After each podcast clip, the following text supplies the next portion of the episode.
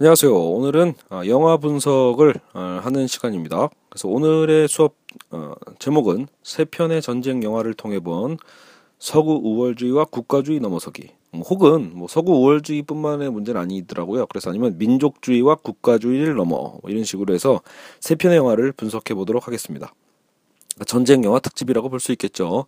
아, 그래서 오늘의 그 영화는 라이언 일병 구하기, 스티븐 스필버그의 라이언 일병 구하기와 어, 그리고 어, 한때 그 서부 영화의 어, 유명 배우였죠. 클린트 이스트우드. 그래서 어, 아버지의 깃발. 클린트 이스트우드가 이제 감독으로 활동하고 있기 때문에 아버지의 깃발과 이오지마에서 온 편지 또 이, 이렇게 총 세 편의 영화를 연관지어서 함께 살펴보도록 하겠습니다. 자 그러면 전쟁 영화에 있어서 여러 가지 물론 영화들이 많이 있죠. 뭐 옛날 저 어릴 때도 기억해 보면 뭐 플래툰이라는 영화도 있었던 것 같고 또 위어 솔저스 멜 깁슨 나왔던 그리고 물론 이제 가장 뭐 그 대표적인 영화 중에 또 하나는 뭐 람보도 있겠죠. 근데 물론 이제 좀 다른 장르이긴 하지만 뭐 여하간 오히려 이제 90년대 이후로 나왔던 이제 이 세 편의 영화는요 말 그대로 이제 좀 그동안 이제 전쟁 영화가 보여줬던 단순한 또 도식을 넘어주는 중요한 어떤 그 자리를 차지하고 있다고 생각을 합니다. 어 무슨 말이냐? 여러분 사실은 기존에 우리가 그 한 뭐 80년대 90년대 전쟁 영화를 본다라는 이유는 사실 되게 단순했죠. 전쟁 영화를 우리가 보는 이유는 어 선과 악의 구도가 분명하기 때문이거든요. 그 말 그대로 우리 편이 곧 착한 편이죠. 그러니까 우리 편이 나쁘다라는 생각을 해본다기보다는 그 당시에는 그냥 어, 항상 우리 편이 옳은 편이고 옳고 그름은 나눠져 버린 거죠. 우리 편이 항상 선하고 옳고 근데 마, 우리가 싸우는 적군은 그러면 무조건 에, 잘못된 악이고 그죠 어, 악한 어떤 그런 어, 개념으로 사유를 해서 너무나 단순한 이분법 속에서 우리가 어, 단순히 한쪽 편만 들면 되고 결국 영화의 결론도 뭐예요? 결국은 선이 승리하면 아, 모든 문제가 해결되는 그런 영화들이 아, 다분했다라고 볼 수 있습니다.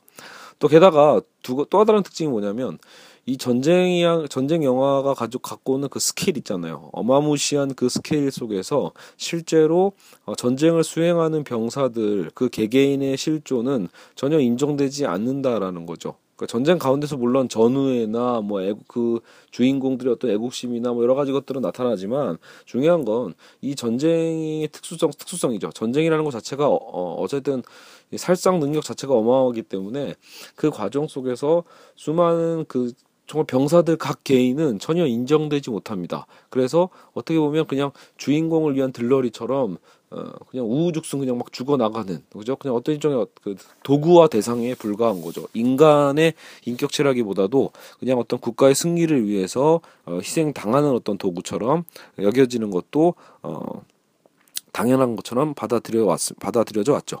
그래서 오늘은 이 두 가지 문제를 한 번에 해결하는 겁니다.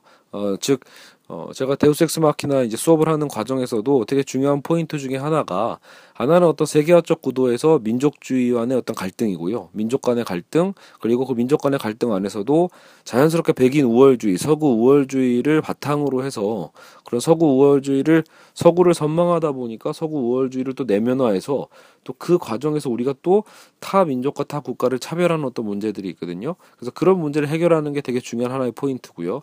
또 하나가 이제 어, 또 대중의 문제예요. 대중과 개인과 사회의 어떤 문제에서 이 개개인의 어떤 실존의 문제가 어, 사실 현대 사회에서도 아직도 부족한 부분이 있죠. 특히 한국 사회에서는요. 그래서 집단과 어떤 국가, 가족 이런 것들을 중시하는 사회 문화 속에서는 이런 개개인들의 정말 가치, 개개인들의 어떤 존엄성 이런 것들이 제대로 부각되기가 어렵거든요. 그래서 그런 문제들을 어, 동시에 오늘은 풀어보는 겁니다. 그러니까 보통은 이 한 주제 하나도 굉장히 어려운 거지만 다행히 영화라는 음, 문화 콘텐츠가 우리에게 어, 결국 굉장히 쉽게 풀어낼 수 있는 하나의 에, 장치가 되어주거든요. 자, 그래서 일단 라이언 일병 구하기부터 한번 시작을 해보죠. 어, 라이언 일병 구하기는요, 이제 스티븐 스필버그가 이제 그 98년에 이제 개봉했던 영화입니다. 그 제가 지금 이제 30대 중후반이니까 아마 저희 세대는 라이언 일병 구하기를 아마 다 극장에서 봤을 거고요. 그 당시에는 그래도 어, 굉장히 중요했던 어, 대표적인 영, 전쟁 영화였으니까요. 그리고 이제 뭐 지금 이제 20대 초반인 세대는 아직 이제 이 영화를 보지 않았을 텐데 어쨌든 오늘 제 수업을 들으면서 어, 관심 있는 영화를 한번 찾아보셔도 될 것 같습니다. 단 전쟁 영화들의 특성상 워낙 이 러닝 타임이 대부분 길어요. 2시간 반은 기본으로 넘어가기 때문에 그것 때문에 좀 지루할 수도 있다. 그런 요소가 있습니다. 저는 라이언 일병 구하기를 처음 봤을 때 이 영화의 가장 특별한 음, 부분이 뭐냐면요. 저는 사실 이 영화는 초반 3, 40분만 봐도 된다고 생각합니다. 그 뒷부분은 좀 뻔한 얘기가 나오기 때문에요. 그러니까 라이언 일병구가 갖고 있는 위치가 뭐냐? 중요한 부분이 뭐냐면 바로 어, 일단은 그 영화 초반에 그 전쟁씬이 굉장히 중요합니다. 어, 라이언 일병구하기는 노르망디 상륙 작전을 바탕으로 이제 장면이 시작이 되거든요. 그러니까 노르망디 상륙 작전은 세계 2차 대전 때 어, 결국은 독일을 배망으로 이끌 수 있었던 가장 어, 결정적인 연합군의 작전입니다. 왜 그 여러분 6.25 전쟁 때도 우리가 부산까지 밀렸다가 이제 인천 상륙 작전을 통해서 허리를 끊으면서 전세를 뒤엎잖아요. 아, 그만큼 이제 중요한 전략인데 어, 2차 대전 때도 사실은 이제 독일이 거의 프랑스까지 다 점령하고 있는 상황에서 어, 노르망디 상륙 작전은 이제 아이젠하워가 어, 연합군 총사령관으로서 어, 수행함으로써 어, 이제 전세를 완전히 뒤집어 버리는 대표적인 여러분 이게 어, 연합군 측의 어떤 그 승리했던 전투로 어, 기억하고 있습니다. 그러니까 저도 이, 이 정도까지의 어떤 그냥 뭐 단순한 어떤 세계사적 배경은 알고 있었던 상황에서 98년도 이 영화를 볼때 갑자기 혼동이 막 옵니다. 어, 왜냐면 여러분 이 영화 첫 장면부터 한 30분 정도가 엄청난 노르망디 상륙작전의 전투신이 그냥 벌어져요. 아, 딱히 대사도 별로 없어요. 그냥 어떤 상황인도 잘 모르겠다 싶을 정도로 그냥 그 처절한 전투만 감독이 굉장히 리얼리티하게 그려낸다라는 거죠. 이게 라이언 일병 구학의 굉장히 어떤 상징성이에요. 왜냐하면 그전 어떤 전쟁 영화도요 이 정도로 리얼하게 예, 어떤 전쟁 전투 안에서의 어떤 병사들의 죽음을 리얼하게 그려낸 영화가 굉장히 드물거든요. 그래서 여러분 정말 아무 말 없이 숨을 죽이고 어 정말 그 거대한 그 극장 스크린에 엄청난 그 사운드와 함께 이걸 보다 보면 몰입이 되고요. 어 그러면서 그 전쟁 안에서의 공포와 또 동시에 어, 정말 메스꺼울 정도로 잔인한 어떤 근데 이게 억지로 억지스러운 게 아니잖아요. 여러분 왜 그 살인 영화나 무슨 여러분 뭐 전기톱 살인 사건 이런 거는 억지로 어떤 잔인함을 만들어내는 거라면 이건 그냥 그 전쟁 자체의 리얼리티 속에서 나타나는 메스꺼움이라고 볼 수 있어요. 아, 그래서 아 그래 이 상황에서 충분히 저기서는 저렇게 죽을 수도 있었겠구나라는 거죠. 근데 그게 너무나 허무할 정도로 많이 벌어져요. 그러니까 어, 대표적인 게 노르망디 상륙을 하는 그 과정, 해안에 상륙하고 있는 상륙해야 되는 그 과정에서 이제 막 기도하고 막 얼마나 긴장될 거 아니에요. 그동안 엄청난 훈련을 해서 이제 막 상륙을 하는 걸 텐데 군인들도요. 근데 그런 그 개별 군인 한 명한 한 명이 정말로 상륙도 하기 전에 몰살당하는 어떤 그런 장면들이 막 계속 나옵니다. 해안에 내려서자마자 엄청난 그 참호에서 나오는 그 총알 세례에 의해서 어 결국은 죽어가는 어 어린 병사들이 어 계속해서 우리 눈에 띄죠. 그래서 영화 30분 내내 계속 이 엄청난 전투신이 드러나니까 그 영화를 보고 있으면 이, 어, 노르망디 상륙 작전이 연합군이 승리한 전투가 아니었나? 이런 생각이 들 정도로 아군의 피해가 굉장히 심각하게 보여집니다. 예. 그러니까 여러분 이게 중요한 거예요. 우리가 교과서로 공부하고 단순히 몇 글자의 어떤 책으로만 딱 공부했을 때는 결과만 우리는 기억하죠. 이 전투에서는 연합군이 승리했다. 그리고 독일군의 패망을 결국은 승기를 잡게 만들었던 독일군의 패망을 결정적으로 나는 이제 그 뭐랄까 시작하게 만들었던 결정적 전투였다라고 해서 우리는 거기에 대한 긍정적 가치 부여만을 기억하잖아요. 그죠? 그러니까 이런 걸 우리가 조심해야 된다라는 거죠. 왜요? 모든 전쟁과 모든 전투에는 결국은 다 이렇게 소중한 생명이 죽어 나갔다라는 것을 오히려 영화는 보여주고 있는 셈이에요. 즉 기존의 미국 전쟁 영화와 좀 다른 거죠. 기존의 미국 전쟁 영화 대부분, 대부분은 그 미국 국가에 대한 애국심과 그 애국심을 고취시키기 위한 어떤 여러 가지 장치들이 많았다라면 정작 라이언 일병과학기는 오히려 병사 개개인들의 그, 그 소중함, 병사 개개인들의 어떤 그 죽음을 통해서 오히려 그 역설적으로 보여주는 겁니다. 삶에 대한 어떤 가치를요. 예, 그래서 어 오히려 노르망디 이거 전쟁 지고 있는 거 아니야 싶을 정도로 굉장히 리얼하게 카메라가 따라와 준 거죠. 하지만 결과적으로는 워낙 많은 병력이 내렸기 때문에 그래서 이제 결국은 어, 노르망디는 어쨌든 점령할 수 있게 됩니다. 그래서 이제 어, 일단 노르망디 상륙을 제대로 한 다음에 이제 그 영화의 주인공이죠. 톰 행크스를 중심으로 한 이제 어떤 그 분대 특별팀이 편성이 되는 거예요. 그러면 이 영화의 주제는 뭐냐? 이게 영화의 전체적인 그러니까 스토리는 뭐냐라고 할 때 결국은 노르망디 상륙 작전을 보여주는 게 핵심이 아니라 제목 자체가 라이언 일병 구하기잖아요. 그러니까 라이언이라는 일병을 말 그대로 적진 안에서 구해 오는 게 이 영화의 가장 중요한 줄거리입니다. 그러면 대체 왜 라이언 일병을 구하냐라고 할 때 어, 바로 이게 영화 초반에 다 나와요. 라이언 일병에 세 명의 형이 있는데 그 세 명의 형, 그러니까 즉, 즉 사형제가 다 이번 2차 대전에 참전한 거죠. 근데 세 명의 형이 다 전사해 버린 거예요. 최근 전투에서. 그러니까 당연히 이 라이언 일가의 어머니 부모 입장에서는 얼마나 억울하겠어요 사실은요 아무리 국가를 위해서 어 전투로 전쟁을 어, 수행하러 나갔다 하지만 어네 명의 아이 중에 만약 네 명이 어, 세 명이나 이미 죽은 상황 이것을 들었을 때 어, 결국은 이 국가가 과연 이 국민 개개인에게 해주는 것이 무엇인가에 대해서 굉장한 회의감이 들 수도 있죠. 그래서 오히려 이거는 이제 일종의 어떤 휴머니즘도 보여주는 셈이에요. 그러니까 아 그래 이것을 알게 되는 거죠. 이, 이런 전보 어, 전사 소식을 에, 이제 타자치는 에, 이제 그 직원분들이 그걸 찾아내게 되고 이 사연을 찾게 되고 그래서 이거를 상부에 보고하게 돼서 결국은 아 라이언 일병 이 한 명이라도 어떻게든 부모 손에 다시 되돌려 보내자 아, 가족으로 되돌려 보내자라는 미션을 에, 만들어내게 되는 겁니다. 아, 그래서 이 포인트가 중요한 거예요, 여러분. 그 이 엄청난 전쟁, 여러분 사실은 우리가 모든 게 용납되는 비상식적인 상황이 전쟁이잖아요. 그러니까 야 지금 뭐 한 명이 중요한가? 이 전투를 이겨서 결국은 최종적으로는 어, 우리가 승리하는 게 중요하지 않나라고 해서 그런 어떤 그 당연한 어떤 병사들의 희생을 당연시하는 측면이 분명히 있잖아요. 전쟁 영화를 보다 보면 우리도 그런 어, 몰입도 하게 되죠. 근데 오히려 여기서는 그 상식을 뒤엎어서 그래 국가가 이렇게까지는 할 수 없는 거지라고 하는 걸 보여주는 셈이에요. 그래서 어떻게든 이 한 명은 되돌려 보낸다라는 그런 목적 의식 속에서 오히려 역설적으로 어 굉장히 유능한 톰 행크스였던 그 분대 한 10명 정도인가요? 어쨌든 그 특별 분대 특별팀을 보내게 되는 거죠. 여기서 이 영화는 그래서 내내 그런 갈등이 좀 벌어져요. 당연히 라이언 일병을 구하러 가는 어, 톰 행크스의 어떤 분대들도 어때요? 굉장히 좀 싫겠죠. 완전히 적진 한가운데 떨어져 있고 어디 있는지도 잘 모르는 라이언 일병이라는 애를 찾아서 데리고 오라고 하니 그 관은 적지나 가운데서 자신들이 더 위험해지잖아요. 실제로 이 영화는 그 장면을 계속 보여줍니다. 그런 갈등을 보여주는 거. 일종의 여러분, 그러니까 공리주의에 어긋나는 현장인 거예요. 최대 다수의 최대 행복을 추구해야 되는 측면에서 본다라면 왜 단 한 명의 생명을 구하기 위해서 또 새로운 어떤 다수가 위기에 빠져야만 하는가? 자칫하면 다 죽을 수 있는 그러니까 그런 그런 비합리적인 명령을 우리가 왜 따라야 하는가에 대한 어떤 딜레마도 있는 거예요. 그죠? 그래서 하지만 이제 그톰 행크스가 그것을 묵묵히 잘 끌어가게 되고 나중에 라이언 일병을 또 만나게 되고요. 근데 라이언 일병이 또 바로 철수 안 한다고 해서 또또 당연히 이제 군인으로서의 군인 정신이겠죠. 그래서 결국 최종적인 전투를 다 같이 수행하다가 결, 결국 라이언 일병은 살아 돌아오지만 정작 이제 이것을 총지휘했던 톰 행크스는 나중에 죽게 되죠. 어쨌든 영화는 사실은 뭐 그렇게 막 어, 엄청 재밌고 이러진 않아요. 하지만 의미를 우리가 파악해 내보자 이거죠. 그래서 영화 초반에 이 3, 40분에 사실은 이 영화는 승부가 난다.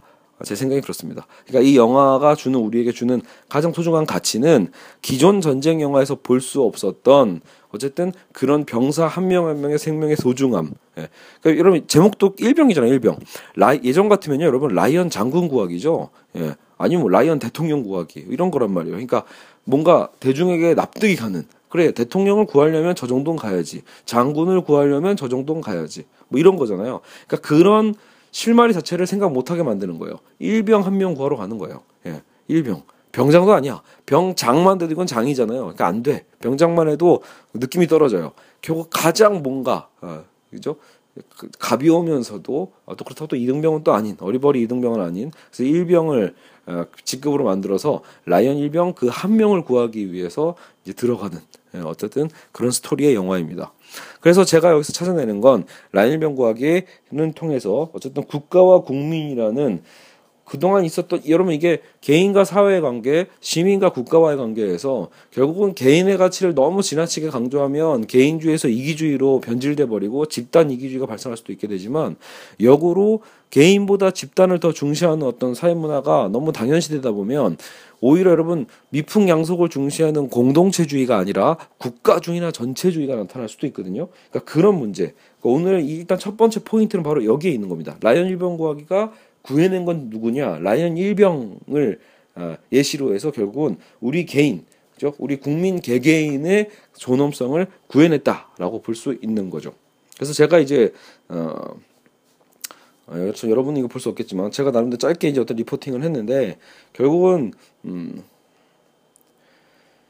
자, 국 이런 거죠. 자칫 과하게 만들어지는 이러한 매체들의 영향, 그죠? 그 공동체 정신을 강요 강조하는 왜 이런 영화들 자체가 그동안 만들어졌던 목적 자체가 지금 스티븐 스필버그의 의도와 정반대였던 거거든요. 기존의 영화들은 어떻게 보면 정반대로 애국주의를 고취시키기 위한 영화가 많았죠. 한국이 특히 그렇잖아요. 6.25와 월남을 겪으면서 한국에서 만들어지는 전쟁 영화들은 특히 그렇거든요. 그러니까 자꾸 우리 우리 세대 젊은 다음 세대에게 어떤 이제 국가주의를 더 홍보하는 흐름으로 영화가 만들어져 왔다라는 거예요.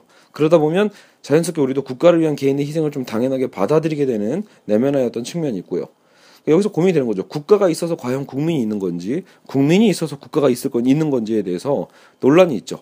근데 물론 여기서 무조건적 우위를 정하는 건 쉽지 않습니다. 정하는 게 국민이 먼저인가 국가가 먼저인가. 하지만 최소한 이건 가능해요.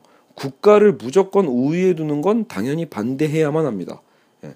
그러니까 국가가 무조건 우선이야라고 하는 건 당연히 위험합니다. 예, 어쨌든 국민이 있으니까 또 국가가 있는 거잖아요. 그래서 공동체와 구성원의 소통을 통한 공동체주의는 사적 개인의 자유와 전체 집단의 유기적 소통을 이뤄내는 역할을 할 수 있으나 그죠? 그러니까 공동체와 구성원의 어떤 그 공동체주의, 공동의 어떤성을, 공동의 집단성을 중시한 어떤 관점에서 나름대로 이거를 잘만 유지하면 개인을 침해하지 않을 수도 있지만 문제는 뭐예요? 전쟁이란 이런 특수한 상황을 바탕으로 애국을 강조하고 희생을 강조하는 건 전체주의와 파시즘으로 변질되는 시작점이 되는 겁니다.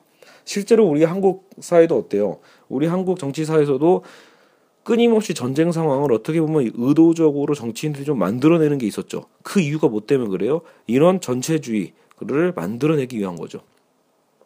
이런 전체주의를 만들어내면 국민의 개인의 기본권 같은 거는 너무나 쉽사리 침해당할 수 있고 또 국민들 스스로에게도 이걸 납득시킬 수 있게 돼버리는 거거든요. 아 그래 지금은 어, 반공, 어, 공산당이 쳐들어올 수도 있잖아. 뭐 이런 어떤 불안감을 조장됨으로써 사실 우리의 어떤 작은 어떤 기본권의 침해 정도는 다 용인하고 국민들 스스로가 오히려 에, 그렇죠. 그것을 포기해버리는 문제들이 이제 나오는 거죠. 어쨌든 기존의 전쟁 영화들이 항상 그런 선상에 있었다. 선과 악의 이분법으로서 적국과 적군과 전투에서 우리 편이 승리하기만 바라는 욕망을 또 불러일으키고 그 와중에 이름 없는 수많은 개별 이제 병사 희생은 당연시 되어 왔던 거 알겠죠? 이제 이런 것들을 이제 구해낸 게 라이언 일병 구하기다라는 거죠. 자, 근데 문제는 자 이제 근데 이 라이언 일병 구하기로 모든 걸 다 해결했으면 제가 굳이 클린트 이스트우드의 또 두 영화를 소개할 리가 없겠죠. 그러니까 라이언 일병 구하기에서 한계도 역시 있습니다. 그 한계는 뭐냐면 바로 라이언 그 영화 자체가 이제 미국 영화잖아요. 그 미국의 그 미국 군인들이 어떤 얘기란 말이에요. 그러니까 전형적으로 거기서도 성조기가 휘날리면서 결국은 미국 중심의 시각에서 그려졌다는 한계가 있다라는 거예요. 그러니까 국가주의의 위험성을 고발하고 개인의 실존의 가치를 살려낸 것까지는 이 영화는 굉장히 좋지만 역으로 이 영화상에서 어떻게 보면 영화 한 편에선 담아낼 수 없는 한계도 있는 거죠. 즉 여기서 결국 적군은 누구예요? 독일군들일 거 아니에요. 그러니까 독일군들 개개인의 실존은 드러나지 않습니다. 그들은 역시 기존 영화의 어떤 포맷처럼 그냥, 그냥 말 그대로 기관총 갈기고 화염방사기 갈기면 그냥 불타 죽어버리는 수단과 도구 대상에 불과하다라는 거죠. 그래서 예, 라일명 과학의 한계는 어쩔 수 없다. 미국 군인들 안에서의 그런 국가주의적 폐해를 고발할 수는 있었지만 미국 중심주의는 벗어날 수가 없다. 꼭 미국만일 필요는 없어요. 그러니까 말 그대로 선과 악의 이분법, 우리 민족 우선순위, 어떤 나의 어떤 이기적 개인주의, 뭐 이런 부분에 대해서는 벗어날 수 없다라는 거죠. 결국은 어, 일단은 나와 갈라져 있는 저 반대 방향의 입장, 입장을 전혀 고려할 수 없다라는 점에서 아쉬움이 있죠.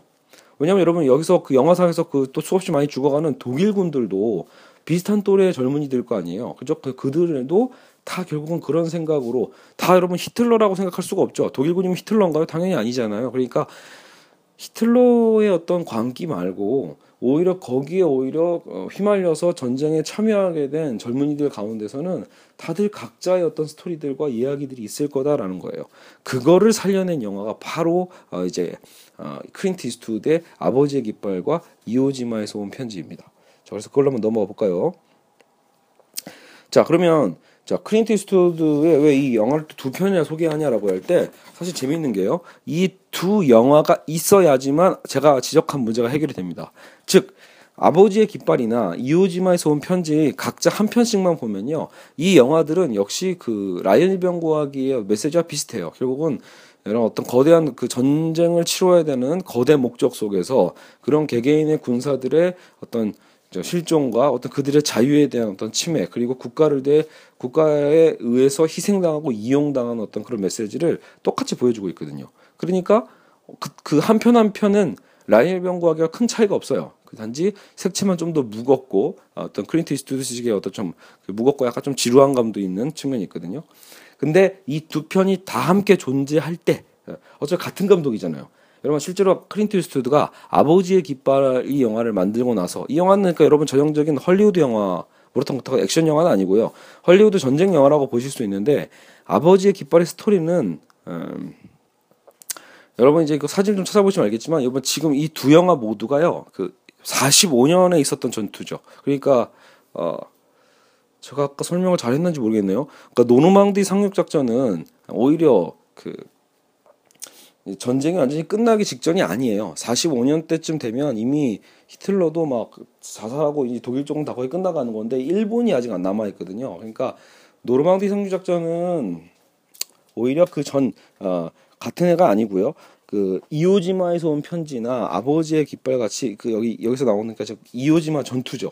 예, 그러니까 이오지마 전투는 45년입니다. 말 그대로 진짜 우리가 보기에 그 해방 직전이죠. 어, 그러니까 아, 한국에서 보면 해방 직전. 그래서 전쟁이 끝나기 직전, 즉 일본이 풍전 등화에 있었던 상황. 예, 그게 바로 아, 이제 이오지마 전투입니다. 그래서 이오지마 전투에서 어, 그 여러분 그 일본이 그동안 그 별의별 일을 다 했잖아요. 세계 2차 대전 때. 물론 그때 우리들도 굉장히 고생했고요. 그러니까 노르망디 상륙작전이 44년에 있었다라면 딱 그 1년 후쯤에 아, 이 이오지마 전투가 있었던 셈이니까 유럽 쪽은 이미 상황이 끝난 거예요. 이오지마 전투가 나오는 45년 때는 이미 유럽 쪽 상황은 거의 정리가 되고 있었고, 근데 일본이 어, 미국을 바탕으로 해서 대상으로 해서 그 일본과 미국의 어떤 태평양 전쟁이 일어나고 있었던 상황이거든요. 그때 에, 이제 일본이 모든 이제 그 상황이 불리해지면서 일본의 본토 침략 직전, 침공 당하기 직전, 이제 미국이 이제 일본의 본토를 침공하기 직전에 아주 아주 에, 최적의 어떤 이 요충지가 바로 이 이오지마 섬이거든요. 그래서 이 이오지마 전투가 굉장히 또 2차 대전에서는 또 중요합니다. 태평양 전쟁에서는 되게 중요한 전투로 기록이 되어 있습니다. 근데 이 전투를 바탕으로 이제 이노 어, 감독 아, 크린트 이스트우드가 두 편의 어떤 시각에서 영화를 만들었다라고 보시면 됩니다. 그래서 이 설정이 굉장히 기발한 거죠. 설정이요. 그래서 아버지 깃발은 바로 이 미군 병사들의 입장에서 만들어진 미국식 어떤 헐리우드, 헐리우드 영화라면 이오지마 전투는요 그 다음에 만들어지는데 일본 군인들의 시각에서 만들어집니다. 그러니까 같은 이오지마 전투지만 한쪽은 미군 병사의 시각, 한쪽은 일본 군인들의 시각에서 일본 군인들도 다 그 전쟁 전쟁 중에 가족들에게 편지를 쓰잖아요. 그러니까 그때 그 편지가 나중에 발견되거든요. 그러니까 이 편지 실화를 바탕으로 해서 만들어진 거예요. 그래서 거기서도 일본 군인들 개개인의 어떤 휴머니티가 살아있고 아버지의 깃발에서도 결국은 진짜 영웅은 무엇인가라는 담론으로 결국은 이 국가에 의해서 영웅이 어떻게 조작되고 만들어지는지에 대한 어떤 고발하는 영화이기도 하거든요.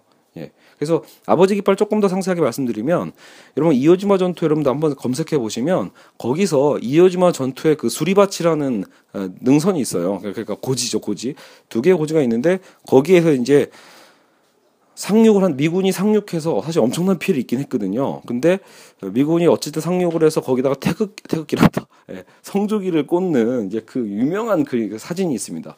이 사진 한 장이 전세를 좀 바꿔버리는 거예요. 그러니까 이 사진 이, 사, 이 사 진을 너무 멋지게 찍는 바람에 이 사진 한 장이 미국 본토에서 엄청나게 호응을 일으킨다라는 거죠. 여러분 사실 전쟁이 일어날 때 본국에 있는 국민들은 아무것도 모르죠. 여러분 예를 들어 우리도 어, 월남전이 일어났었다고 했을 때도 월남 파병을 보냈을 때도 월남 그 가, 보낸 가족들만 대충 알고 있지 본국에서는 어떤 전쟁이 일어나는지 전혀 모르잖아요. 그러니까 결국은 언론이든 국가를 통해서 들여오는 정보만이 우리는 그게 진실이라고 믿을 수밖에 없죠.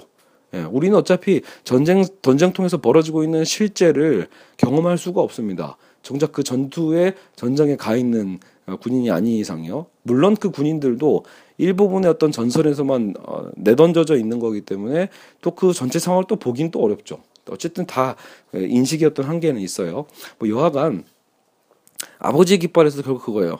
태평양 전쟁까지 치르고 나니까 이제 미국도 미국 국민들도 굉장히 이제 어, 이 정권에 대해서 신물을 느끼는 거예요. 내가 우리 국민들 왜 우리나라가 이렇게 전쟁에 그 참여를 해서 결국 이렇게 많은 어떤 국력의 낭비를 해야만 하는가에 대한 또 회의감. 그러니까 미국 재무부는 어때요? 돈이 너무 부족한 거야. 전쟁을 아직 다 안 끝났는데 전쟁 수행할 돈이 떨어져고 있는 상황. 근데 그때 마침 뭐예요? 물론 전쟁 거의 막판이긴 했지만 어쨌든 마지막에 이제 이 전쟁을 수행할 돈들이 되게 또 많이 필요한데 그 부족한 상황에서 국민의 인기 떨어진 그 상황에서 이오지마에서 그 성조기를 꽂는 그 사진 한 장이 미국 국민들에게 애국심을 불태워 준 거예요. 예. 아, 우리 젊은이들이 이렇게 싸우고 있구나라는 어떤 애국심. 그러니까 홍보 효과가 되는 거죠.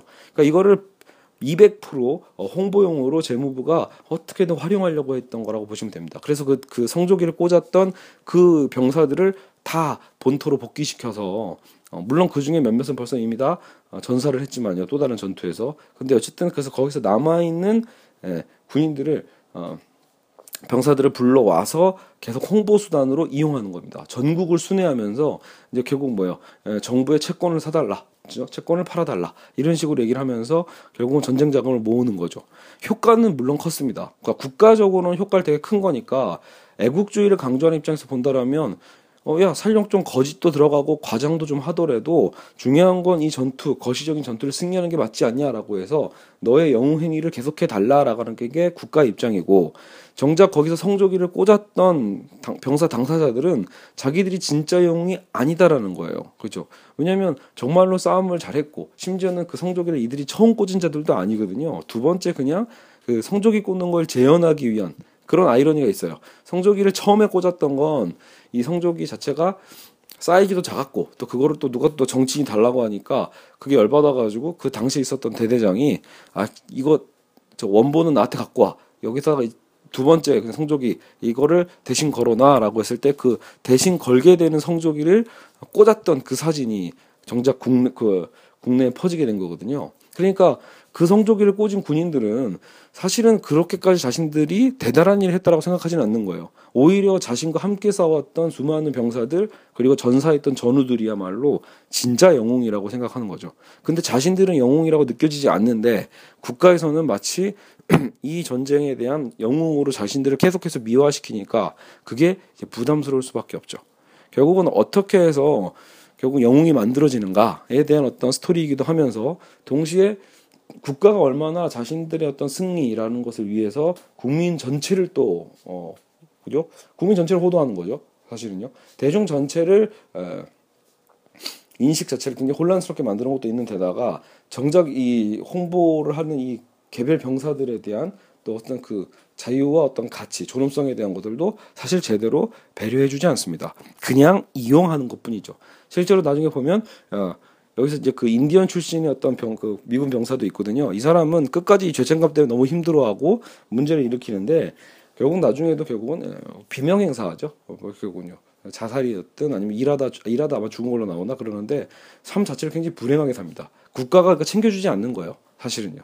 물론 이제 예, 그래도 전 세계에서 아마 전쟁에 참전한 참전 용사들에 대한 예우는 미국이 가장 좋은 걸로는 알고 있, 지만 일단 영화에서 보여지고 있는 내용들은 어쨌든 이 개개인들이 얼마나 어, 국가에 의해서 결국은 고생하고 어, 제대로 인정받지 못하고 이용당하는지에 대한 메시지를 잘 보여주고 있어요. 그리고 자 이오지마에서 온 편지 보죠. 이오지마에서 온 편지는 말 그대로 일본 군인. 실제로 우리는 특히 우리 한국 사람들한테도 이 이오지마에 온 편지가 더 와닿습니다. 영화가 왜냐하면 우리는 어차피 늘 친미주의 국가잖아요, 한국이요. 너무 친미적으로 살다 보니까 이미 모든 영화를 볼 때 우리는 미국의 시선으로 어 어, 여기는 우리 편 이런 식으로 본단 말이에요. 그러니까 미국과 반대되는 팀들은 항상 적군이 되니까 특히 우리는 또 일본과도 사이가 별로 안 좋잖아요. 그 상황에서 일본을 좀 이해할 수 있는 하나의 코드가 되기도 합니다. 즉 우리는 뭐 세계 2차 대전하면 일본의 어떤 가미가제 특공대를 생각하면서 그냥 자신들 자살, 자살로 이끄는 어떤 광기 국가를 위해서 어 그죠 가족이고 뭐고 내팽개치고 일단은 국가를 위해서 자기 생명을 바치는 일본 군인들이었던 광기를 생각하는데요. 절대 그렇지 않다라는 거죠. 어, 실제 가미가제 때도 제가 그때 자료화면 자료로 봤을 때 많은 젊은이들은 참여하고 싶지 않았던 거예요. 하지만 국가의 거의 반강요죠. 어, 그리고 어, 그 만약에 뭐 가미가제를 자기가 참여하지 않게 되면 정작 어차피 최전방으로 배치가 돼서 죽을 수밖에 없게 만들고 심지어는 마을에서 남아 있는 우리 가족들 있잖아요. 가족들이 그 마을 내에서 이 왕따를 당하게 돼 있는 거죠. 어, 그러니까 비애국적인 어떤 행동을 하는 자녀를 두었다라는 개념으로 오히려 마을에서도 힘들어지기 때문에 어쩔 수 없이 울며 겨자 먹기로 어, 가미가제 특공대에 참여했던 젊은이들이 많은 걸로 알고 있습니다. 그래서 이 이오지마 전투에도 마찬가지요. 이 이오지마 전투에서도 결국은 여기서는 오히려 더 스펙트럼이 더 넓어요. 그러니까 이 이오지마 전투를 총괄 아, 아, 총괄하는 그 장군이 있거든요. 여기 총괄 사령관 장군과 부터 가장 말단인 또 병사까지 이제 그이 편지들을 쭉 예, 편지글을 바탕으로 이제 재현하다 보니까 어 굉장히 이제 넓은 어떤 스펙트럼의 관점에서 결국은 모두가 다 어, 좋은 사람들인 거예요 말 그대로요. 그렇죠? 그러니까 일본인 장군이라고 해서 막 더 천황폐하 만세 뭐 군국주의가 아닌 거죠. 여기 영화에서는 그래서 가장 말단 병사는 이제 뭐 말 그대로 그냥 저기 아내와 함께 어 제빵을 하는 제빵사였고 이제 근데 이제 그냥 강제로 군 차출이 돼가지고 결국은 질 수밖에 없는 이 전투의 현장에 음, 배치된 것뿐입니다. 그러니까 이때 이미 이오지마 전투는요 일부, 일본 본토에서도 사실 엄밀하게 보면 포기한 전투예요. 그러니까 승리할 거라는 건 생각도 안 했고 그냥 버티라는 거죠. 버티라는 개념에서 국민을 어떻게 보면 그냥 죽으라고 그 사선에다가 내민 겁니다. 국가를 위해서 그냥 싸우다 죽어라. 이런 어떤 일본식 사무라이 정신도 한몫을 하는 거죠. 그래서 물론 이 영화 안에서도 당연히 일본군이 다 착하다, 뭐 아니면 뭐 다 뭐 그 생각이 열려 있다 이런 건 아니에요. 이 안에서도 결국 꽉 막혀 있고 전형적인 군국주의 모델들이 나타나거든요. 근데 하지만 다행인 건이 이 전투를 치러냈던 사령관은 어, 아이러니하게도 미국 유학파예요. 당시에 그러니까 일본에서도 엘리트들을 미국으로 유학을 많이 보냈잖아요. 그러니까 태평양 전쟁이 일어날 거라고 본인들도 생각 안 했을 거예요. 본인들도 뭐 중국을 침략하고 뭐 러시아와 좀 싸워보고 뭐 이런 거에 야욕이 있었지 처음부터 미국과 싸우려고 생각 안 했었거든요. 그러니까 미국의 유학파였던 미국에서 이제 군사 교육을 받은 예, 그죠 그 군사 엘리트가 오히려 이제 태평양 전쟁이 일어나면서 이오지마 전투 사령관으로 부임한 거죠. 그러면서 결국 미국과 자신이 배웠던 어, 미국과 또 싸울 수밖에 없는 아이러니도 벌어지고요. 또 거기서 또 다른 사람 그 심지어는 LA 올림픽 때 32년이라고 나왔나 35년이라 나왔나 어쨌든 LA 올림픽 때 승마 선수 승마 금메달리스트인가요? 어쨌든 그 승마 선수도 여기서 이제 장교로 와요. 그러니까 이 사람도 얼마나 어, 감정이 찹찹하겠어요. 원래 미국 LA 올림픽이니까 미국 올림픽에 가서 많은 우정들을 나누고 스포츠라는 건 사실 여러분 어때요? 국제적 교류잖아요. 그러니까 국제적 교류까지 모든 걸 다 겪어봤던 어떻게 보면 굉장히 이제 글로벌한 어떤 그런 그 감각을 갖고 있는 사람들인데 결국은 전쟁이라는 어, 이 저 포갑 앞에 결국은 딱 이분법으로 갈릴 수밖에 없다라는 역설에 등이 떠밀린 거죠. 그러니까 국가가 부르니까 어쨌든 충성은 해야 되고 군인의 명예로서 전투는 끝까지 치러야겠지만 사실은 전투를 치르는 이 대상이 진짜 대상인가? 그죠? 그게 문제라는 거죠. 전쟁 영화의 가장 큰 아이러니는 그런 거죠. 과연 우리가 이 전쟁을 이겨야만 하는가에 대한 문제도 있는 거예요. 내가 꼭 저 상대방을 죽여야만 하는가? 어, 절대적으로 우리의 그 개개인의 삶들도 다 복잡 다양하고 또 각자의 사연과 또 각자의 어떤 존엄성이 있는 것처럼 우리 적군들도 마찬가지라는 거죠. 우리와 싸우는 적대국 안에서도 그들조차도 다 각자의 사연이 있고 또 각자 오히려 전, 전쟁의 마음도 전혀 없었던 사람들이 오히려 병사 대부분을 차지하고 있는 거예요. 그래서 어떻게 보면 그 찰리 채플린이 그런 얘기를 하잖아요. 아, 전쟁을 치를 거면 40대 이상만 참전해라. 왜요? 전쟁이 일어날 때 정작 전투를 수행하는 건 다 20, 30대 젊은이들이 대부분인데 이들은 전쟁이 왜 일어나는지도 모르고 또 전쟁이 일어나는 거에 대해서 기여한 바도 전혀 없다라는 거예요. 예. 그 전쟁을 발생시키는 건 엄밀하게 보면 정치 권력자들에 의해서 전쟁이 일어나는 거지 국민 전체 열망에 의해서 전쟁이 일어나는 거는 오히려 극히 드물다라고 볼 수 있죠. 자 어쨌든 어, 괜히 어, 지루하게 제가 끌고 있는 건 아닌가 모르겠네요. 그래서 결국은 이 크린트 우스트드의 아버지의 깃발과 이오지마에서 온 편지를 보면 결국은 당연히 전투신이 나올 거 아니에요. 그러니까 이오지마 전투신이 나오는데 그 되게 재밌는 게 아버지의 깃발은 아까도 말씀드렸듯이 헐리우드 영화고 칼라로 나온다라면 이오지마에서 온 편지는 일부러 흑백으로 영화를 만듭니다. 그래서 흑백으로 특히 계속 보고 있으면 이 감독이 안 나오면요 이거 일본 영화인가 싶을 정도로 착각이 불러일으켜요. 왜냐면 모든 게 이제 일본의 시점에서 영화가 만들어지니까요. 그래서 어 정작 완전히 다른 영화처럼 보이지만 전투가 같아요. 그렇기 때문에 재밌는 게 어. 아버지의 깃발에서의 전투씬과 이오지마에서 온 편지의 전투씬 중에 몇 장면은요 똑같은 필름이 나옵니다. 똑같이 겹치는 장면이 있더라고요. 예, 그래서 그게 되게 인상적이거든요. 개인적으로 제 생각에는 여러분 이 두 편의 영화를 다 볼 필요는 없고요. 너무 지루하니까 힘들 수 있어요. 아버지 깃발이 좀 더 지루하거든요. 이오지마에서 온 편지는 근데 어, 한번 참고 다 볼만하다 오히려 오히려 되게 흥미롭고 재밌을 수도 있어요. 어쨌든 그래서 결국은 여러분 이 두 영화가 함께 존재할 때 뭐가 해결이 된다? 너와 나 아군과 적군의 문제가 자연스럽게 해결이 되는 거죠. 그 어, 대단한 감독인 것 같아요. 어쨌든 나름대로 이런 걸 생각하고 만들었을 텐데, 그러니까 국가라는 어떤 거대한 폭력성에 대한 것을 고발하는 동시에 그러면서도 미군도 당시에 같이 싸웠던 일본군도 그 누구도 악한 게 아니다라는 거죠 오히려 여기서 악한 건 오히려 국가밖에 없습니다. 예. 그래서 오히려 국가가 만들어내는 거대한 폭력성에 대한 어떤 고발 이런 거라고 볼 수 있죠. 그렇죠? 그래서 이런 어떤 어뭐 뭐 미국 중심도 혹은 뭐 일본에 대한 어떤 관점도 다 각자 어떤 이런 모든 우리가 갖고 있었던 편견에 대한 것들을 많이 해체시킬 수 있는 그런 어떤 관점을 에, 보여줍니다. 그래서 자 그래서 나중에 보면 물론 그 그래서 이런 것도 인상 깊긴 해요. 이오지마 전투에서 결국 일본 군국주의를 너무 추구했던 중간 장교들 때문에 그러니까 괜히 살고 싶은 병사들도 함께 죽을 수밖에 없는 상황이 많이 벌어져요. 그러니까 수류탄 자살 같은 걸 하죠. 그러니까 일본식이었던 사무라이 어떤 활복 문화처럼 어 그냥 자기의 임무를 다 수행하지 못하면 명예롭게 죽어야 된다라고 해서 정작 장군은 일본 장군은 어떻게든 살아 돌아와서 끝까지 임무를 수행하라라고 하는데 그냥 자기 지금 주어져 있는 자신의 미시적인 어떤 임무를 다 수행 실패했다라는 이유로 밑에 있는 병사들까지 다 수류탄으로 자살시키는 어떤 그런 광기의 어떤 장면들도 나옵니다.